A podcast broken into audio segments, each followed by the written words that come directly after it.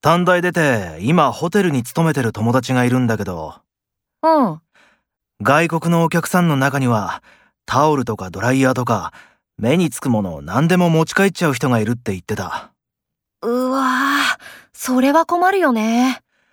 警察も呼べないし、ホテル側も頭が痛いって言ってたよ。